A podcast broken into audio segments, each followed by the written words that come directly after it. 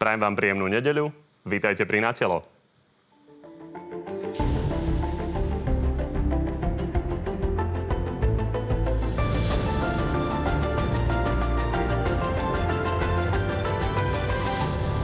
Koalícia sa doťahuje o tom, ako zápasiť s pandémiou. Nedoriešené stále ostáva testovanie. Celoplošne na celom Slovensku nie, nepodporíme. Oni by to mali najprv asi u seba v hlavičkách upratať, už, už ma to nebaví. Zmetok v pravidlách aj komunikácii kritizuje už aj prezidentka. Ďalšie zahrávanie sa s trpezlivosťou ľudí si už nemôžeme dovoliť. Opozícia chce nielen kritizovať, ale vládu rovno zvrhnúť cez referendum. Tento Augliášov politický chliev treba vyzametať. No a okrem toho máme pre vás dnes exkluzívne aj najnovší prieskum preferencií od Fokusu, ktorý už ukáže aj to, ako sa aktuálne spory prejavili na náladách voličov. No a ten prieskum samozrejme okomentuje aj náš prvý host, ktorým je premiér Igor Matovič. Dobrý deň. Dobrý deň, ďakujem pekne za pozvanie. Nie ale jediným. Naši ďalší hostia sú šéfka za ľudí Veronika Remišová a podpredseda Smeru Ladislav Kamenický, ktorých teda uvidíte zhruba o 15 minút. No a do vysielania sa od tejto chvíle už môžete zapojiť aj vy. Tentoraz otázkou, ktorá je jednou z tém dnešnej relácie. Ste za plošné testovanie po celom Slovensku ešte pred Vienocami? Stačí kliknúť na áno alebo nie. Nájdete to na našej stránke tvnoviny.sk.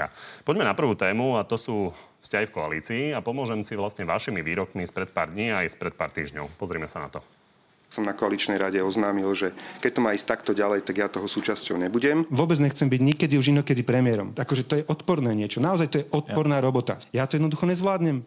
Nedám to. Toto ste povedali vlastne 9 mesiacov od volieb, čo je naozaj pomerne rýchlo. Tak sa chcem len opýtať, vzhľadom na to, že vy ste sa s Richardom Sulikom rozhadali, pomerili, rozhadali, pomerili, keby to ďalej pokračovalo, pripúšťate, že by boli nejaké zmeny vo vláde? Mm, keby to ďalej pokračovalo, tak eh, samozrejme by sme si mali dať otázku, že či to takto ďalej má zmysel lebo naozaj v ťažkých situáciách, eh, v akej sa Slovensko dnes nachádza, že to je najťažšia mm, situácia od druhej svetovej vojny, vtedy musíte vedieť, že o koho sa môžete oprieť. A tak ako v rodine v ťažkých situáciách sa opierate o členov rodiny, tak takisto sa musíte byť schopní oprieť o koaličných partnerov. A ak to má byť o tom, že nikdy neviete, že či ten koaličný partner sa náhodou nepostaví na druhú stranu s opozíciou a nebude sabotovať rozhodnutia vlastnej vlády, tak sa bojovať v takéto ťažkej situácii nedá. No, vy ste už odkomunikovali, že to neskončí tak, že by ste vyhodili z vlády Richarda Sulika, takže je aj teda druhá možnosť. Pripúšťate, že keby toto pokračovalo, tak by ste vymenili premiéra, že by ste tam poslali niekoho zo svojich ministrov, Hegera, Nadia.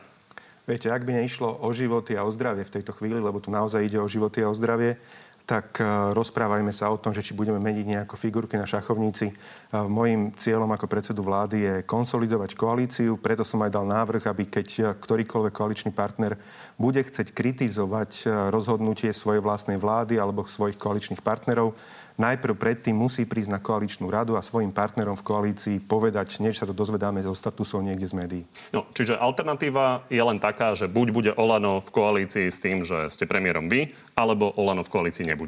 To som nikdy nepovedal. Teraz uh, som povedal, ide Pýtam o životy. To, ide o životy. Je prepačte, prepačte, pomerili, z, potom ste sa zase rozhadali. Čiže ide o to, že či nás čaká niečo podobné ďalší rok, alebo nie? prepačte, zopakujem to, čo som povedal pred minútou, ak by neišlo o životy a o zdravie, čo v tejto situácii naozaj o životy a o zdravie je, tak robme tu nejaké eh, čáry mári v koalícii a, a podobne. Ale teraz tu naozaj jediná cesta je, že koaliční partneri začnú rešpektovať svoju vlastnú koalíciu ako svoju vlastnú rodinu a budeme stáť v jednom šíku v ťažkom boji, v ktorom sa nachádzame. Ak nie? Nebudem komentovať, ale nemá to zmysel ale v každom prípade pravdepodobnejší je odchod SAS z vlády, ako že by ste sa vystriedali vy s niekým iným. Neviem, čomu to pomáha.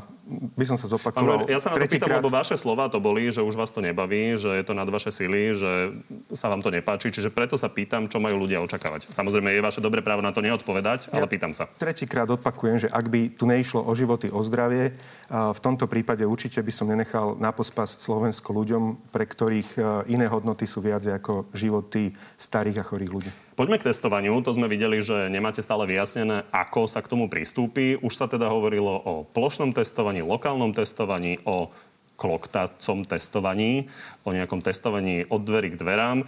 Minister Krajčí povedal takú tajomnú vetu v piatok na tlačovke, že premiér momentálne pracuje na novom prístupe k testovaniu. Čo to znamená? nie je podstatné, že či budete komunitné testovať, lokálne testovať, vo firmách testovať, v domovoch sociálnych služieb, v nemocniciach, v školách, klasickým spôsobom, možno ako sme testovali. Podstatné je to, že jednoducho ústredný krizový štáb schválil masívne testovanie a urobenie 8 miliónov testov do Vianoc ako alternatívu tvrdému lockdownu, ktorým by sme jednoducho milióny ľudí zbytočne poškodili, poškodili by sme ekonomiku. A ten nový prístup je jedna z tých iných spôsobov testovania, ktorý chceme predstaviť, ktorý bude vlastne takým komplementárnym alebo doplňujúcim spôsobom testovania vzhľadom na to, že sa menia trošku aj klimatické podmienky a nechceme v žiadnom prípade, aby ľudia stali niekde v radoch pri tom prvom celoplošnom testovaní. Je možné, že teda budeme masovo chodiť kloktať? Kloktanie je zase prvok, ktorý chceme doniesť do škôl. Som kontaktoval vlastne slovenských vedcov, ktorí na tejto metóde pracujú v spolupráci s Viedenskou univerzitou. A chcel by som, aby sme dostali vlastne takýto o mnoho príjemnejší spôsob e, testovania do škôl, aby deťom sme nemuseli robiť tie klasické výtery, ako pri antigenových testoch, e, testoch sa robia. To znamená, že to bude tá alternatíva, ktorá umožní otvoriť školy už od 7. decembra?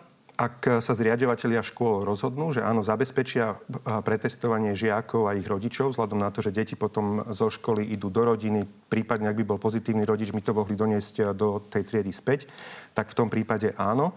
Ale sme pripravení aj na to, a všetky prostriedky dáme k dispozícii školám, ak sa rozhodnú od toho 7. decembra privítať žiakov v svojich školách, že im dáme k dispozícii testy, preplatíme náklady len treba povedať, že áno, ideme do toho ako škola a chceme, aby sa deti učili prezenčným spôsobom.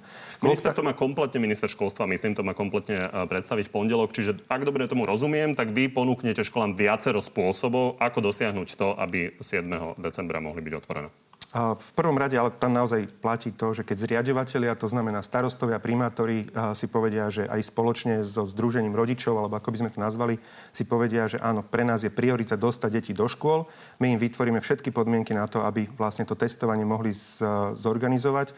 A ja osobne teda som minulý týždeň strávil x hodín rokovaním práve s tými vecami, aby sme čím skore zaviedli tú metódu aj toho kloktania a vtedy by to prebiehalo vlastne, tá predstava je taká, že vlastne celá trieda by sa vyšetrovala PCR testom, ale iba ako jedna vzorka, lebo teda deti by každý vykloktali si svoju vzorku, zleje sa to dokopy, ide to na PCR test a zistíme, či niekto v tej triede náhodou nie je pozitívny. Ak by bol, tak tá vzorka bude pozitívna. No, to je teda alternatíva pre školy. Ešte sa chcem opýtať na to, čo ste spomenuli, že čo sa týka plošného testovania, myslím teraz celej populácie, tak vidíte problém v počasí. Okrem iného je tam senzitivita testov, ktorá teda pri uh, istej teplote uh, má problém. Čiže tá alternatíva pre to plošné testovanie bežnej populácie je teda aká? To od dverí k dverám? Uh, hovorím, pracujeme na tom, aby sme tento týždeň predstavili tú variantu. Tak, ako povedal Marek Krajči, ako ste povedali dobre, že tak záhadne, tak tak záhadne vám aj teraz ja odpoviem, že zatiaľ vám to nepoviem. Musíme mať naozaj všetky veci dotiahnuté, potom to predstavíme ľuďom, aby vedeli, aby to nebolo iba úmysel, ale ako naozaj realistický V každom plán. prípade to, čo sme pred pár týždňami videli, sa už opakovať nebude. Teda, že by ľudia chodili si nechať strčiť tyčinku niekde do nejakého stanu. Vzhľadom na počasie, aké je vonku, len eh, hlúpy človek by predpokladal, že takýmto spôsobom pôjdeme organizovať eh, celoplošné testovanie. Dobre, poďme sa zastaviť ešte pri Borisovi Kolárovi a vašej koaličnej rade eh, v, pri nemocničnom lôžku vlastne Borisa Kolára. Vy ste sa tam stretli teda aj s Richardom Sulikom, aj s Veronikou Remišovou. Počase ste povedali, že sa za to ospravedlňujete, že ste boli zle informovaní o tom, či, sa to môže alebo nemôže. Len jednu otázku. Opozícia sa do vás hneď samozrejme za to obula. Chcem sa opýtať, vy keby ste boli v opozícii a Robert Fico alebo Peter Pellegrini takúto chybu urobí, tak by ste ich nenazvali papalášmi? Zrejme by som ich nazval papalášmi, ale ak by som chcel byť spravodlivý, tak by som počúval aj naozaj to, že či tam teda tí ľudia, ktorí tam išli, či mali informáciu, že, že to je samostatný trakt, že to je de facto pracovňa predsedu Národnej, uh, Národnej rady a aby nemusel byť doma, aby teda mal k dispozícii, keď potrebuje aj prípadne zdravotníckú starostlivosť, tak uh, vlastne je v takomto špeciálnom móde. Tú nemocnicu stával um, ešte teda predošlý, predošlý smer alebo predošlá vláda a práve takto tam vyčlenila takýto samostatný trakt na takéto životné situácie predsedu Národnej rady napríklad. Tak tam sa asi nepočítalo s pandémiou koronavírusu konkrétne. Ale počítalo sa s vážnym stavom e, druhého najvyššieho ústavného činiteľa alebo pani prezidentky, ktorí v takom stave vlastne môžu byť e, de facto v nemocnici a nie v nemocnici zároveň. Že sú jednoducho, majú pracovňu vytvorenú na pracovné podmienky a zároveň majú k dispozícii tú zdravotníckú starostlivosť. V útorok sa chystáte voliť generálneho prokurátora, ale vlastne už tento týždeň to nabralo také e, dramatické obrátky, lebo vy ste pohrozili pádom vlády a to kvôli tomuto dôvodu. Pozrime sa na to sa mi dostalo do uší, že, že niektoré politické strany urobili nejaké dohody s mafiou, či jednou alebo druhou. Nejaké koordinačné rozhovory nepre, neprebehli ani na úrovni e, opozície. My tam nemáme žiadneho favorita. Vy ste nepovedali konkrétne, ktorá strana sa mala dohodnúť z koalície. Ste si teda ale 100% istí, že nejaká dohoda bola? No viete, aké to bolo? Pre mňa to bolo celkom milé, lebo ja som povedal, že, že koaličné strany urobili dohody s mafiou jednou alebo druhou a jeden pán aj druhý pán sa k tomu prihlásili. A prepačte, vaša otázka? Treba povedať, že samozrejme e, novinári sa opýtali na tých tlačovkách a vzhľadom na to, že mafia jedna a druhá voláte smer a hlas stále, tak nie je to veľmi prekvapivé. A, ale v každom prípade moja otázka je taká, že či ste si istí, že tá dohoda jednej z koaličných strán s jednou z opozičných strán bola? Tú informáciu, ktorú som mal, považujem za veľmi, veľmi hodnovernú. A ktorá strana to teda bola? Prečo by som to hovoril, keď som to nepovedal vtedy verejne? Možno, aby vaši voliči vedeli. Vy Povedal hovoríte, som... že chcete mať stra- transparentné vládnutie? Povedal som to v rámci koaličnej rady a pomenoval som to. Hovoríte, že medzi sedmičkou kandidátov máte vlastne dvoch, troch favoritov, teda e, v prípade kandidátov na generálneho prokurátora. No a vy ste osobne vlastne iniciovali kandidatúru e, sudcu Najvyššieho súdu Juraja Klimenta. Medzi tými dvoma, troma favoritmi vašimi ostal? Ako ste na to prišli, že som inicioval kandidatúru sudcu Najvyššieho súdu Juraja Klimenta? To ste konštatovali, to by som chcel vedieť na základe čoho. Že ste sa s ním stretli? Že som sa s ním stretol a opýtal a som sa... ho, aby kandidoval? Uh, úprimne, Požiadal, je to pravda? Ešte raz. Požiadal ma Richard Sulík, keď som bol s ním na stretnutí, prvýkrát na ministerstve hospodárstva, či by som sa nestretol so sudcom Klimentom, ktorý s ktorým on sa stretol a teoreticky zvažoval, že či by kandidoval na generálneho prokurátora. Ak keď dohodne stretnutie, ja nemám problém tak hneď na mieste dohodol stretnutie a ja som sa v priebehu hodiny s ním stretol. Takže vaša čiže, iniciatíva to nebola? Čiže čo som inicioval, hovorím ešte raz, toto je pravda celá, aká je. Vaša iniciatíva to teda nebola? No nebola. No a je medzi tými favoritmi aj pán Kliment po tom vypočutí? Naozaj by som nechcel akýmkoľvek eh, spôsobom pred tým, ako bude dohoda na koaličnej ráde a najmä v podstate všetkých koaličných poslancov manipulovať alebo ovplyvňovať e, ten výber. Vy ste hovorili, že očakávate zelenú kartu v prvom kole, potom ste to teda zmenili, že teda musí sa koalícia dohodnúť e, jednotne. Čiže je možné, že napokon bude tá zelená karta a že každý si bude môcť v prvom kole voliť, koho chce? Vzhľadom na riziko, že naozaj ja považujem to za dôveryhodnú informáciu, že takéto snahy boli zo strany tých strán, ktoré reprezentujú tú mafiu, ktorú vidíme, že ktorá nám tu tých 12 rokov vládla, že sa snažia dohodnúť a urobiť dohody na takom generálnom prokurátore, ktorý by im išiel po ruke a vyhovoval im, tak si myslím, že by malo, by mala prí, malo prísť k voľbe až vtedy, keď bude dohoda v koalícii. Prišli sme, prišli sme očistiť Slovensko od mafie nie zvoliť e, generálneho prokurátora, ktorý mafii bude vyhovovať. Robert Fico tvrdí, že im tam nevyhovuje vôbec nikto a že sú to vaši politickí kandidáti, tak to len dodávam za stanovisko Smeru. A čo skoro sa teda má rozhodnúť nielen o tomto dôležitom poste, ale aj o ďalšom dôležitom poste, a to policajnom prezidentovi. A my sme tu mali v Natelo Plus vo štvrtok oboch kandidátov, pána Hamrana a pána Kovaříka, šéfa Linkskomanda a zastupujúceho policajného prezidenta. Oni odpovedali aj na otázku, ktorá sa týka priamo vás. Tak sa na to pozrime. Má sa policajný prezident uh, stretávať s premiérom? V služobných veciach áno, prečo by nie? Alebo keď si dohodneme, že sa nemá stretávať, bolo by to asi veľmi zvláštne? Pravidelne nie, vo výnimočných prípadoch to pripúšťam. Ako to vidíte vy? Napríklad s pánom Kovažíkom som na každom ústrednom krízovom štábe, okrem toho sme sa nestretli nikdy. Myslím, stretnutia Takže... medzi štyrmi očami samozrejme nie na vláde alebo na krízovom štábe. Má alebo ja nemá? ja si osobne myslím, že nie. A aj preto sa snažím, za tých 8 mesiacov som so žiadnym vlastne policajným prezidentom Nebol osobne, nestretol som sa s ním, lebo si myslím, že takto by to malo byť. 10 rokov som tu o tom v opozícii kvákal, keď to poviem, že policia a čestní vyšetrovateľia by mali, mali mať úplnú nezávislosť a ísť po zločine ako po údenom bez ohľadu na to, kto je akého politického trička. Toto by som považoval za také trošku prekročenie Rubikonu, ak by sa premiér stretal priamo s policajným prezidentom na štyri oči. Ak by to bolo v, v nejakom širšom publiku s viacerými svetkami, kde naozaj ide o, o riešenie možno závažnej bezpečnostnej situácie. Nemám nič proti tomu. Ale prípade... stretať sa na štyri oči si myslím, že to je trošku také pokušiteľské. V prípade generálneho prokurátora a kandidátov na túto funkciu ste povedali, že máte sedem výborných kandidátov, čiže v podstate každý z nich by uh, bol uh, dobrý generálny prokurátor. V prípade týchto dvoch pánov, keby sa niekto z nich stal policajným prezidentom, boli by ste s tým spokojní?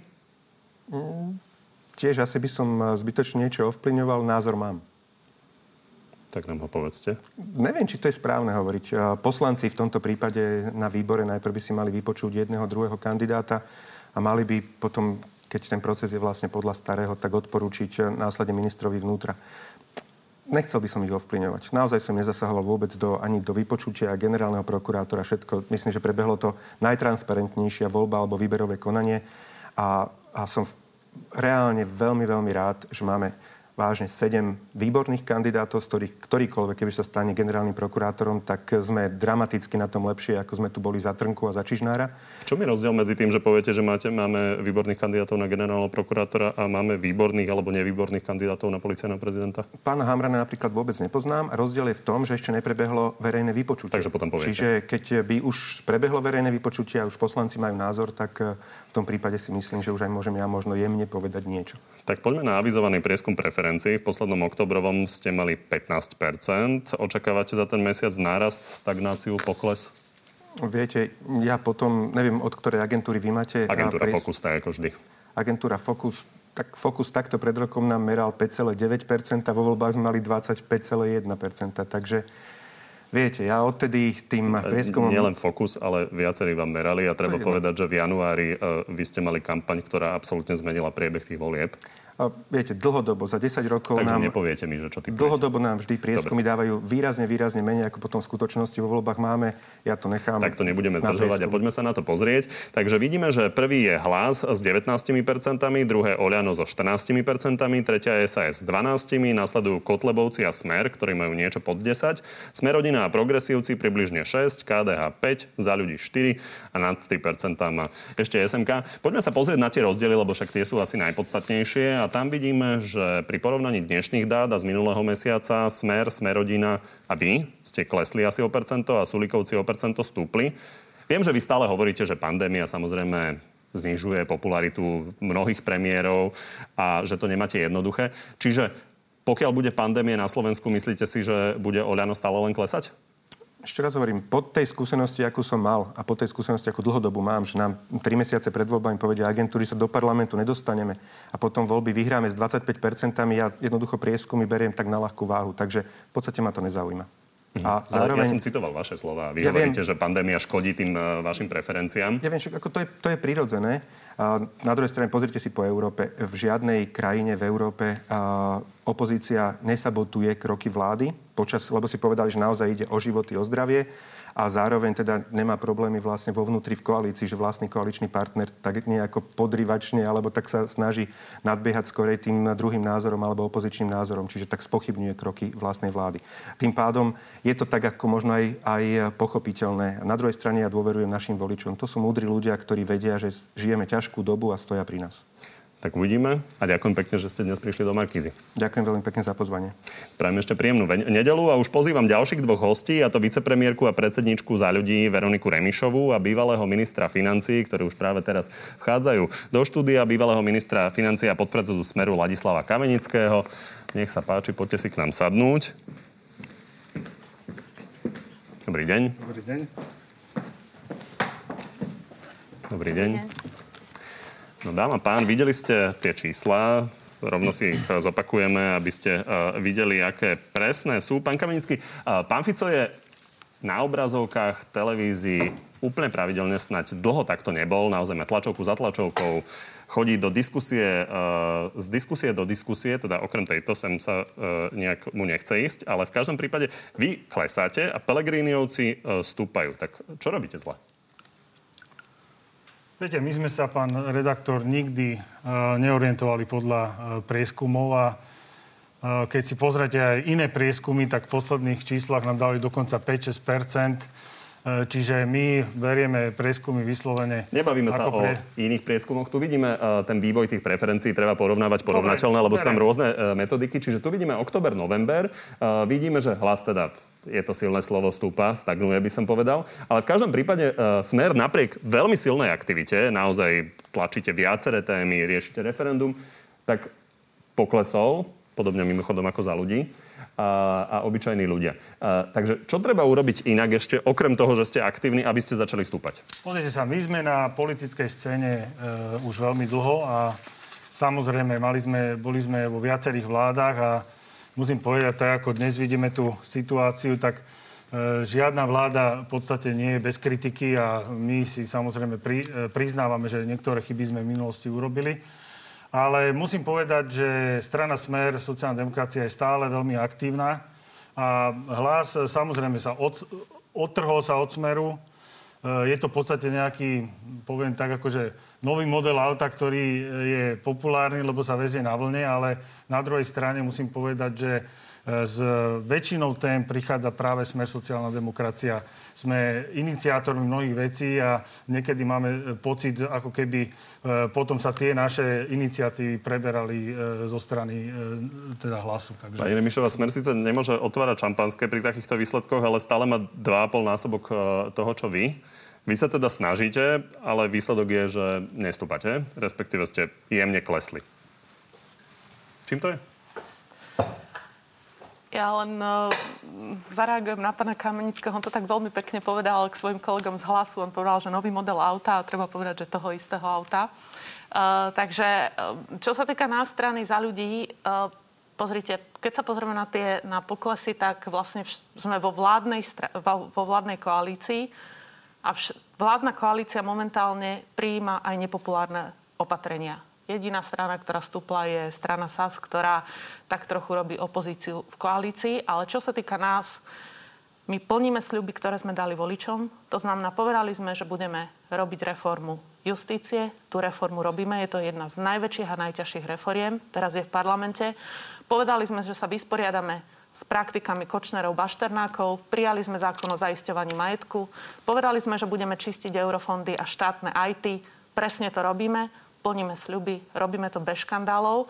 A čo je veľmi dôležité a čo chcem povedať je, že všetci sme v krízovej situácii. A táto krízová situácia nič nie je čierne alebo biele a jednoducho ľudí si myslíme, že treba upokojovať a treba hľadať kompromisné riešenia. A to my sa v tejto vládnej koalícii Rozumiem. Otázkou je, robiť. prečo to nepomáha vašim preferenciám. Poďme sa ešte pozrieť, aby ľudia videli tie dáta, ako sa reálne premietajú do uh, poslanských kresiel v parlamente. Vidíme, že naozaj, keby tie voľby dopadli takto, uh, je pravda, že uh, veľmi tesne by sa tam dostávali Dokonca aj strana Smerodina, ktorá má vlastne teraz len 6%, KDH má 5%, vy by ste sa tam veľmi tesne nedostali a veľmi tesne by sa tam dostávalo aj progresívne Slovensko. No v každom prípade, keby to vyzeralo takto, tak veľmi ťažko by sa skladala koalícia. Súčasná koalícia by napríklad mala len 59 kresiel a keby to poskladalo ešte s progresívnym Slovenskom a KDH, tak by malo 79 kresiel. Chceli ste k tomu ešte niečo povedať? Ja by som chcel zareagovať na pani, e, pani Remišovu a možno aj na predrečníka, pána Matoviča, ktorý tu sedel pred chvíľou. Pani Reto Remišová hovorí o tom, ako sa ide zbavovať Kočnerov a Bašternákov a pán premiér Matovič hovorí o mafiách. Ja neviem, ja sa necítim teda ako mafia a mnohí moji kolegovia nemali absolútne žiadne kauzy a nie sme mafia, tomu sa chcem ohradiť. A keď sa bavíme o tom Kočnerovi, tak musím povedať, že pán Matovič sa s ním pravidelne stretával, pán Sulik sa s ním pravidelne stretával 13 krát. Dokonca jeho vlastní poslanci hovorili o tom, že Kočner si so Sulikom dohadoval nejaké posty v rámci strany SAS. E, o pánovi, e, o pánovi Kolárovi ja nebudem hovoriť, lebo e, te, ten v podstate s tou mafiou boli kamaráti. Takže keď My sa sa ešte vrátime mafiách. k týmto témam, takže to sa nemusíte obávať. Dokončíme tie vzťahy v koalícii. Vy ste sa, vy ste sa zmienili o Richardovi Sulikovi. On tu bol naposledy a vlastne vysvetloval to dohadovanie sa o pretiahnutí dvoch poslancov z vášho klubu do klubu SAS. Poďme sa pozrieť, ako to vysvetlil. Veronika Remišová pre Aktuality povedala, že ste jej poslancom Miroslavovi Kolárovi a Tomášovi Valaškovi ponúkli prestup do SAS. Považujete to za korektné? Neponúkol som, ale som si to s Veronikou aj medzičasom vydiskutoval. Je to tak? Myslím, že to nepotrebuje uh, ďalší kol- komentár. Sústreďme sa na zvládnutie krízy, na ekonomické Pani opatrenia. Potrebuje. Čiže, Aj ja aby som- sme to dokončili, lebo to sú vaše slova, na ktoré sme sa pýtali, to nebol nejaký tajný výrok niekde e, v kuloároch. Čiže vy ste povedali, že k takej ponuke došlo. Richard Sulik povedal, že ste si to vysvetlili, takže vysvetlili a veríte mu. Ja som povedala, že mám tieto informácie. Richard Sulik tvrdí niečo iné. V poriadku. Ja si myslím, že to je banálna vec, ktorou sa teraz naozaj nemusíme zaoberať. Hm, Prestup dvoch poslancov nie je úplne nepodstatná vec. Ale poďme teda ďalej. Pán Kamenický, e, vy e, by ste chceli e, povaliť tú vládu, a, takže chystáte sa na to cez referendum. Konkrétne chcete si to skrátiť tým, že by ste to urobili cez referendum, ktoré by odhlasoval parlament. Iniciovali ste takú schôdzu, už máte aj podpisy, a, ale asi neočakávate, že to bude úspešné. Ešte, som, ešte aby som dokončil myšlienku, zabudol som ešte na pána Kisku, ktorý bol bývalý šéf e, pani Remišovej, e, ktorý sa objavil aj v knihe Mafia v Poprade. Tak. Takže by som ešte... Dobre, tak toto doriežme. Takže... Ja, ja som, pred chvíľou som bola v diskusii s vašim uh, šéfom Robertom Ficom, ktorý tiež bol veľmi, veľmi nervózny a presne takýmto spôsobom útočil. A pripisujem to čiste len jeho strachu. Čiže nebojte sa. Ja sa nebojím, má, nebojte sa. To je dobré. Polícia má rozviazané ruky, policia koná a nechajme ich konať. Nemusíme to takýmto spôsobom komentovať. Radšej sa venujme to, čo, to, čo ľudí trápi, pretože ja tu nesedím preto, aby som sa teraz s vami doťahovala. Ja tu sedím preto, ja tu sedím kvôli ľuďom. Pani Takže nech sa Remišová, páči, vy poďme. nálepkujete ľudí, nálepkujete politické strany. My nie sme žiadna mafia, si to vyprosujem. Toto, e, toto som fakt už akože nezažil, aby človek, ktorý je daňový podvodník, usvedčený, tu rozprával na stranu Smer, že sme mafia. No a teraz odpoveď na to referendum. Očakávate, že budete úspešní v tom par- parlamente?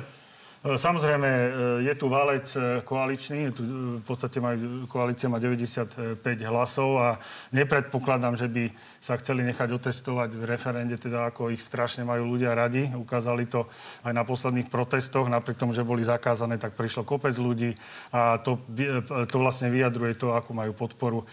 My uvidíme, čo sa stane, ale ne, my sme realisti, nepredpokladáme, že by, že by te, táto iniciatíva v parlamente prešla. A potom samozrejme budeme hľadať podporu nielen teda u všetkých o- opozičných strán, u všetkých združení, u odborárov, u jednoty dôchodcov a podobne, na to, aby sme vyzbierali 350 tisíc hlasov a aby sa takéto referendum uskutočnilo. Richard Sulik komentoval, čo by v prípade, že by naozaj bolo vyzbieraných 350 tisíc podpisov občanov a teda stalo by sa referendum a prišiel by tam dostatočný počet ľudí a odhlasoval by predčasné voľby, tak komentoval to tak, že on si myslí, že to treba rešpektovať. Treba povedať, že poslanci by to ešte museli odhlasovať v parlamente, koniec volebného obdobia. A súhlasíte s ním, že ak by prišiel takýto obrovský počet ľudí, tak to treba rešpektovať? Referendum je ústavné právo občanov, čiže občania majú právo na referendum, ale zároveň by som chcela poukázať na isté pokritectvo. Keď sme tu mali vraždu Jana a Martiny a ľudia volali po zmene vlády a volali oprávnene po zmene vlády, vtedy sa diali tie protesty každý týždeň, ak nie každý deň, tak vtedy váš stranický šéf Robert Fico povedal, že to je rozvrat štátu. Hovoril o nejakých e, skrytých dlažobných kockách pod krikami, hovoril o pánovi Sorošovi a rôznych bubakov vyťahoval. Takže my hovoríme, je to ústavné právo, len upozorňujem, že je to obrovské pokritectvo od vás, pán kolega. Musím na toto reagovať, lebo e, máte pocit, pani Remišová, že vražda Jana a Martiny, že za to bol zodpovedný smer? Máte ten pocit? Niekto to dokázal? Však vy ste nedokázali ani toho Kočnera e, vlastne odsúdiť za, za podstate pripravované e, tieto vraždy, lebo ste dopredu určili, kto je viník a nechcem sa, ja sa Kočnera nikdy nebudem zastávať, ale, ale musím povedať, že na to ste nena- nenašli dôkazy. Vy ste Pán tu... Kamenický, tam sa ešte ponúka otázka, že niekto dokázal, sa tu prepačte, dokonca nejaká talianská stopa a podobne. Ja musím tam sa odmietnúť tieto otázka, veci. že dokázal A niekto tie, prepačte, dokončím otázku. Prepačte, protesty Dokázal e, boli, niekto- táto vražda bola zneužitá, tie protesty Dokázal boli výsledkom niekto tie e, dlažobné kocky a toho e, pána Šoroša? Viete čo, ja, čo sa týka dlažobných kocí, ja sa neviem e, vyjadriť, že kto to dokázal, ale môžem, sú aj rôzne zábery, čo sa týka posledných protestov a ja mám pocit, že boli tam takisto incidenty, ktoré, e, ktoré viac menej ukazovali, že pravdepodobne nie všetky veci, ktoré sa Počkajte, prezentovali... ktorých protestov? Týchto no, posledných? Posledných protestov. Ale ja sa pýtam na tie predošle. Kde sa niekto otváril, že sa mu niečo stalo, pritom sa hovorí, že sa nestalo. Ja neviem, čo je pravda, ale takisto sme... Počkajte, ale to nerozumiem teraz, že prečo zmiešavame tie protesty, ktoré boli za minulej vlády s tými protestami, ktoré sú počas tejto vlády, ktoré vlastne aj vy podporujete. Viete čo, čo sa týka tých, ja neviem, dlažobné kocky, som, nebol som ten, ktorý túto informáciu dával. Ja nechcem sa tu vyjadrovať veciam, o ktorých mám málo, málo informácií. A pán Šoroš? Čo s pánom Šorošom? No, že to celé nejako mal organizovať pán Šoroš. Viete čo, ja som zastanca faktov a ja sa, ja sa budem vyjadrovať e, k tomu, čo, čo je pravda, čo nie je pravda. Napríklad, keď poviem e, posledná, e, posledná posledné hodnotenie nákupu testov skutočne organizda, teda platila túto, túto kampaň nadácia otvorenej spoločnosti bolo to, neviem, či to bolo na objednávku a k tomuto môžem povedať, že takto to vidím a za nadáciu otvorenej spoločnosti je pán Soroš, proste to je pravda. Pokiaľ ale... takto hodnotenie robila Transparency International. Transparency International, ale Dobre, keď si pozriete po na to musíte reagovať, bolo, že bolo to ale... sponzorované nadáciou otvorenej spoločnosti. A vy, ste mi ušli, vy ste mi ušli z tej odpovede, takže poprosím vás konkrétnu odpoveď na tú otázku. Richard Sulik povedal, že keď sa podarí Smeru, Hlasu a ďalším stranám priviesť toľko ľudí, odhlasujú predčasné voľby, tak si myslím, že to treba rešpektovať a treba to odhlasovať. Čiže vaši poslanci by to odhlasovali? Poviem vám, keď zozbierajú toľko podpisov a hlavne, ak to nebude Prečo? takým spôsobom, ako to robil pán Pellegrini vo svojej ankete, že aj keď chcete tak povedať tam treba nie, fyzické tak... podpisy, to nie je internetová anketa, bez toho by sa referendum vôbec ne, neohlásilo. Takže poprosím vás odpoveď. Čiže myslíte si, že keby prišiel nadpolovičný počet ľudí a odhlasoval predčasné voľby, treba to odhlasovať? Keby vyzbierali dostatočný počet podpisov? Nie, keby sa podarilo to referendum splatniť, čiže by prišla vyše polovica ľudí. Väčšina? Áno. Určite áno. Určite áno. Čiže ak vtedy by ste to odhlasovali. Ak by prišla nadpolovičná väčšina ľudí a povedala, že chce predčasné voľby, názor ľudí treba samozrejme rešpektovať. Takto vaši poslanci odhlasujú v parlamente, rozumiem. A, takže môžete reagovať teda? No to zase tá istá pesnička. Ak, šoro, šoro, šoro, šoro. Ak to vaši... Pán, pán Kamenický, neprerušujte ma, ja vás neprerušujem. Teraz... Nechala som vás dohovoriť. Aha, ja som, ešte... som myslel, že ja mám slovo, takže nech sa páči. Nie, ja som chcela, aby pani Remišová konečne zareagovala dobre, na to, čo ste povedali vy. Dobre, Čiže dobre. šoroš vtedy, šoroš teraz. Uh, takže čo sa týka tých... Uh, uh, čo sa týka nákupu testov, no. nákup testov kontrolovala Transparency International, máte pravdu. A my sme tie testy kúpili za menej ako 5 eur. No. Teraz kupuje presne tie isté testy, kupuje Rakúsko a kupuje ich za 7 eur. A keby ste ich kupovali vy a váš nominant, pán Kajetan Kičura, tak ten by ich pravdepodobne kúpil za 15 eur a doma by ste si potom delili zlaté tehly. Čiže kúpili sme ich lacnejšie, ako ich kúpilo Rakúsko, tie isté testy a boli kúpené transparentným spôsobom. Toto sú, pani to Remišová, vaše e, absolútne fabulácie. Ja poviem otvorene, my sme iniciovali poslanecký prieskum na finančnej správe, kde sa na to pozrieme. Ak je to tak, jak hovoríte, že, že tam e, tá firma nezarobila milióny, dobre, tak e, povieme, že dobre. My si to chceme preveriť a na základe nejakých možno dokumentov sa to dozvieme, neviem, ale musím po- povedať jednu vec. Viete, keď z 3000 obcí na Slovensku vyhrá firma akurát z Trnavy, že má, má kontakty na vášho pána Matoviča, že má kontakty na stranu Smerodina, že má kontakty na stranu SAS. Myslíte, že toto je náhoda? že vy tu nehovoríte o delení nejakých zlatých tehál, lebo tie si budete možno deliť vy. Čiže ak je to teda také transparentné, tak urobte veľmi jednoduchú vec. Vyzvite tú firmu a dokonca Transparency International hovorila, že komunikuje s tou firmou, tak nech ju vyzve ukážte všetky predsedovacie dokumenty, ukážte, ako máte na to maržu a bude všetko v poriadku. Faj, fajka zhasla. Dobre, Čiže... aby sme ne, naozaj nerozoberali to, čo sme tu rozoberali už tri týždne po sebe. Igor Matovič vás vyzval, aby váš predseda, predseda uh, uh, Pellegrini uh, vstúpil do tej komisie, ktorá by to mala skontrolovať. Hovoríte, že idete urobiť poslanecký prieskum. Uvidíme, aké budú uh, výsledky. V každom prípade tie testy sa nenakupujú samoučelne, mali by byť použité na testovanie. Igor Matovič tu povedal, že také testovanie, ako sme videli, teda, že by ľudia stáli v radoch niekde pred školami, školami alebo pred nejakými stanmi teda už nebude. Čiže čo si máme predstaviť, že stojí za tým tajomným vyhlásením ministra Mareka Krajčího, že sa pripravuje nový prístup? Čo to bude? v prvom rade e, treba povedať, že my sme boli za komunitné testovanie v strane za ľudí. To znamená, že aby sme testovali e, v domovoch sociálnych služieb, aby sme testovali zdravotníkov, aby sme testovali ohniska nákazy. A to pravdepodobne, to budeme mať krízový, ústredný krízový štáb v pondelok ja budem veľmi pozorne počúvať odborníkov, tak ako to vždy robím. Na krízový štáb chodí aj naša šéfka zdravotného týmu. Máme silný zdravotný tým v strane pani doktorka Andrea Letanovská. A podľa toho, ako povedia odborníci, podľa toho budeme robiť. Hovorilo sa o nejakom testovaní od dverí k dverám, čiže niečo takéto prípada do úvahy? Počkajme na uh, odborníkov, počkajme na ústredný krízový štáb ktorý nech rozhodne, akým spôsobom, aký spôsob je najefektívnejší, najlepší. Dobre, tak si aspoň povedzme definitívne, čo vlastne presadzujete vy. To, čo hovoríte, komunitné testovanie? Komunitné testovanie, komunitné testovanie v domových sociálnych služieb, zdravotníkov v najviac ohrozených oblastiach, v ohniskách nákazy a našou prioritou je poslať deti do škôl. Musím na toto zareagovať. Viete, e, pani Remišová, doteraz ja som počul tú retoriku, že buď budeme mať lockdown, alebo budeme mať celoplošné testovanie ako keby to bolo čierno-biele a ja musím povedať jednu vec, že okrem e, lockdownu existuje aj meký lockdown, existuje napríklad regionálne testovanie, môže, nemusí byť, môže byť plošné, ale môže byť, môže byť len v rámci nejakého regiónu, môže byť len v určitých skupinách. A tak, ako to robia napríklad v Rakúsku, tak ja s týmto plne súhlasím. Na rozdiel od toho testovania, ktoré ste vyrobili, ktoré bolo povinné v podstate, aj keď vy sa tvárite, že bolo dobrovoľné, tak Rakúšaci to robia dobro, dobrovoľne, robia to na nejakých skupinách, skupinách obyvateľov a najväčšiu chybu, ktorú ste urobili, a to si dovolím zdôrazniť, vy ste testovali 3 milióny 600 tisíc ľudí v prvom, v prvom kole, mali si tam e, otestovaných pozitívnych ľudí. Vy ste neurobili kontrolný PCR test, ktorý by nám určil na jednej strane aj to, že koľko je tých testov v podstate, aké sú kvality a koľko máme vlastne PCR testovaných. Dnesné štatistiky, ktoré my dnes máme, v podstate sú tak skreslené, že my z toho nevieme absolútne nič. Čiže ja vidím ako veľký problém, že... To je eh, kritika. No, Máte vlastnú alternatívu? Uh, my, ako by sa malo sme, testovať, alebo netreba už testovať?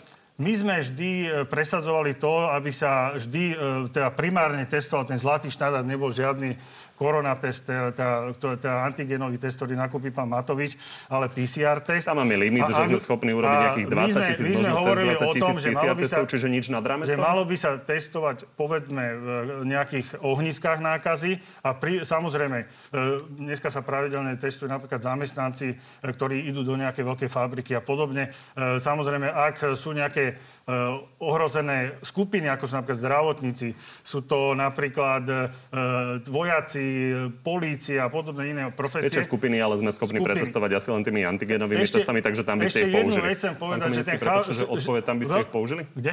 V takýchto veľkých skupinách, ako hovoríte, tak tam by ste použili tie antigenové testy. Antigenové testy sa môžu napríklad vo fabrike použiť, Dobre. ale ako náhle je pozitívny, musí byť pretestovaný PCR. Ide vám do štatistik.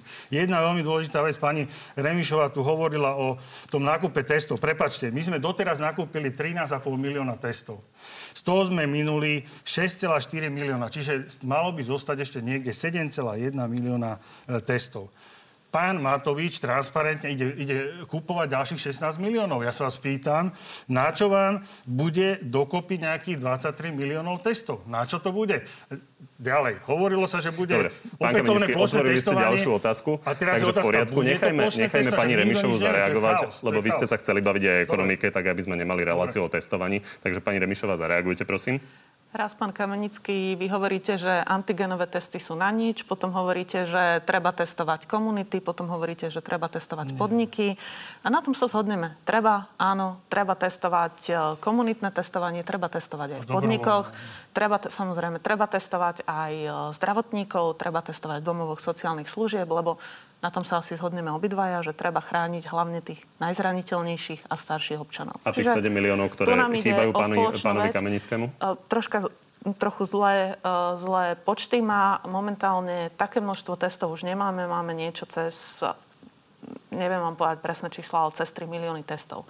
Rozumiem. Ale keď chceme pravidelne testovať aj v týchto komunitách, tak uh, potrebujeme dostatočný počet testov. Ja Čiže spočítal, to je prvá vec. Ja som spočítal všetky To- testovania a koľko ste vy nahlásili čísla testov. Dokopy 6,4 milióna. Nie, pán Kamenický, to je... Kde sa nie je to problém. 4 milióny? Ja neviem. Pán uh, šéf hmotných rezerv vám povie uh, veľmi presné číslo, nemusíme sa o tom my dvaja tu hádať, ale čo je veľmi dôležité, že uh, momentálne vďaka spoločným nákupom v Európskej únii nám ako jednej z prvých krajín príde vakcína.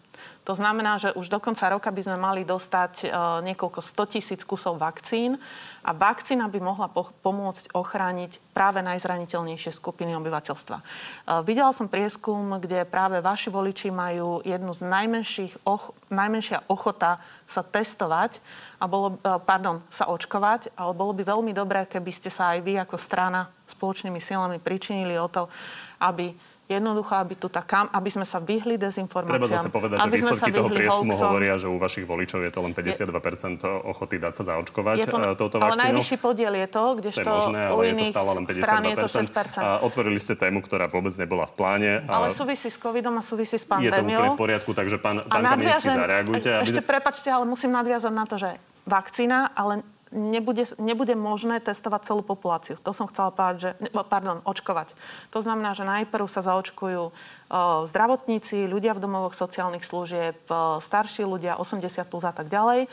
A následne celá populácia. Čiže dovtedy bude potrebné žiť s testovaním Výborne. a Tak, robiť pán Kamenický, keby ste zareagovali, či sa dáte zaočkovať a či budete presviečať vašich voličov a poďme na Moniku Jankovskú. Najskôr musím e, povedať, samozrejme, vakcína, e, ja teda budem rád, ak sa nájde liek e, na, na COVID.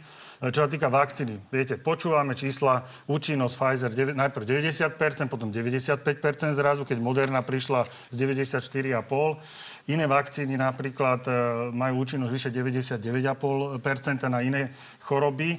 A musím povedať, že je tu veľa, vakcíny, ktoré je tu veľa, veľa e, rizík a sú tu možné vedľajšie účinky a ľudia sa toho proste boja. To je normálne. Dobre, vy sa a toho keď, bojíte? A keď vidím, keď vidím pána Matoviča, ktorý najprv hrdinsky hovorí, poďme sa vakcinovať, ja budem ten posledný, ktorý sa nechám s rodinou zavakcinovať, tak to považujem trošku nie za ten, tú zástavu, ktorú zobral do toho boja. Igor Matovič Takže- povedal, že on si uvedomil, Ja že by bolo vlastne ja nekorektné. osobne môžem sa ak, ak vyjadriť. dovolíte, ja dohovorím. Dobre. Igor Matovič povedal, že pôvodne si myslel, že bude uh, sa nejakým spôsobom proklamatívne teda očkovať ako prvý, potom si uvedomil, že by to bolo nekorektné voči starým ľuďom. To je jeho stanovisko. Budú chýbať tri Uh, nie, vakcíny, nie som jeho hovorca, ale je dôležité, aby to Štyri. uh, zaznelo. Takže poďme sa teraz pozrieť na to, čo je téma, ktorú ste v podstate A pán začali aj vy. sa dá zaočkovať, či nie? No, Prepačte.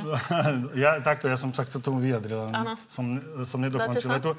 Ja sa, ja sa zaočkovať nedám Aha. a poviem otvorene, ja neviem, ako sa k tomu postaví Európska únia. Ak to bude možno nejaká podmienka vstupu do nejakej krajiny, tak uh, možno budeme nakoniec aj tak donútení, ale, ale ja osobne sa zatiaľ za- zaočkovať určite nedám. Ja vidím veľké potenciálne rizika a keď som počul aj pána Čekana, jeho, jeho vyjadrenia, tak ne, veľmi ma nepresvedčil o tom, že by to bolo super, lebo tá vakcína, všetky tie vakcíny sú robené relatívne narýchlo a môžu mať veľké vedľajšie účinky. Treba povedať, že tých vakcín bude naozaj málo, takže v prvých mesiacoch sa veľmi uh, očkovať asi nebudú nikto iný ako zdravotníci a vojaci a podobne. Ale bude dobrovoľné, to vás môžem uistiť. Poďme na policajné akcie, ktoré ste už uh, sami v podstate otvorili. Takže Smer to celé zatýkanie označil za politickú objednávku a toto si o tom myslí zastupujúci policajný prezident. Pozrime sa na to.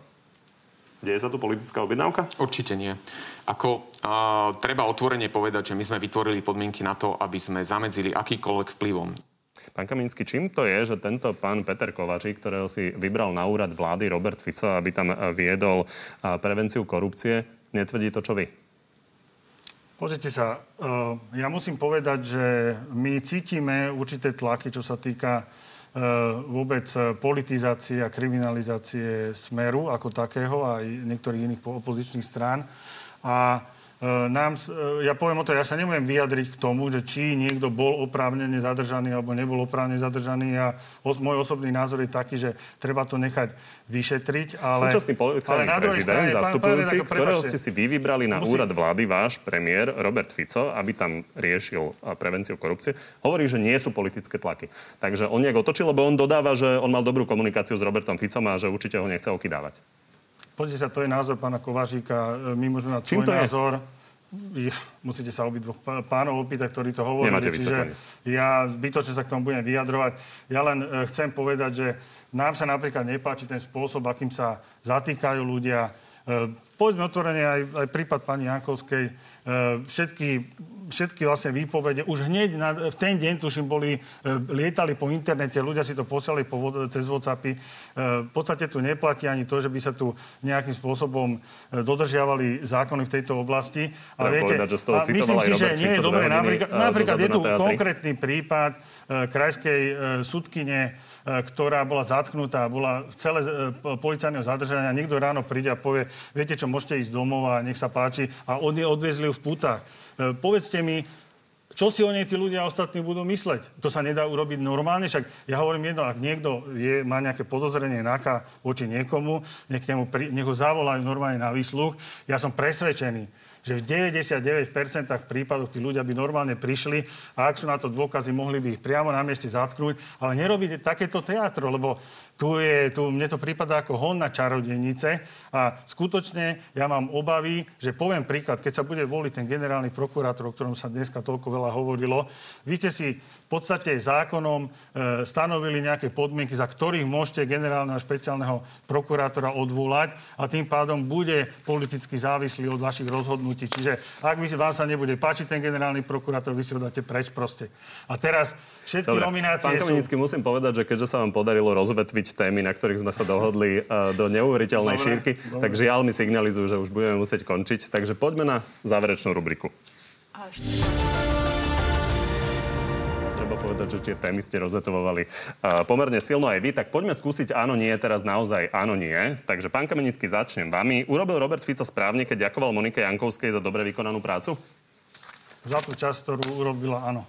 Smer povedal, že pri referende o predčasných voľbách bude spolupracovať aj s hlasom. Je to pre vás názorovo najbližšia strana a najlogickejší koaličný partner? Tomu som sa tu už vyjadroval, povedal som, že áno. Premiér Matovič niekoľkokrát povedal, že očkovanie proti koronavírusu bude dobrovoľné. Má to platiť aj pre žiakov, teda aj pre nezaočkované deti, ktoré by mohli chodiť do školy? Myslím si, že deti by sme mali z tohto vynechať tými kloktadlami, len uh, iritujeme. Rovnaká otázka? Hovorím o očkovaní, nie o klok- ja, o očkovaní? Aha, pardon. O očkovaní? Tak Smer predkladal zákon, kedy chcel, aby očkovanie, aby očkovanie bolo povinné pre deti v materských školách. Čiže určite toto bude predmetom odbornej diskusie. Za vás? Vypočujem si odborníkov. Koaliční lídry vrátane vás navštívili v nemocnici predsedu parlamentu Borisa Kolára napriek zákazu návštev. Pri tých reakciách, ktoré to vzbudilo, urobili by ste to znova? Riaditeľ nemocnice sa vyjadril, pardon, že Kolár mal povolené návštevy, mal povolené návštevy ministrov, by ste to znova? ministrov a poslancov. Ale za tejto situácie nie, neurobila. Po skúsenostiach z posledných dní, myslíte si, že vláda Igora Matoviča vydrží celé 4 roky? Urobím všetko preto, aby vydržala. Tak vám ďakujem, že ste prišli. Ďakujeme. Ďakujem. Krásnu nedelu prajem. Krásnu nedelu želám. No a že ste boli s nami, ďakujem aj vám. V Natelo Plus máme pre vás vo štvrtok špeciálnu debatu práve o očkovaní proti koronavírusu s ministrom Krajčím a profesormi Krčmerim a Jačuškom. Takže všetky vaše otázky a obavy už teraz môžete smerovať na tvnoviny.sk. Príjemný zvyšok nedele.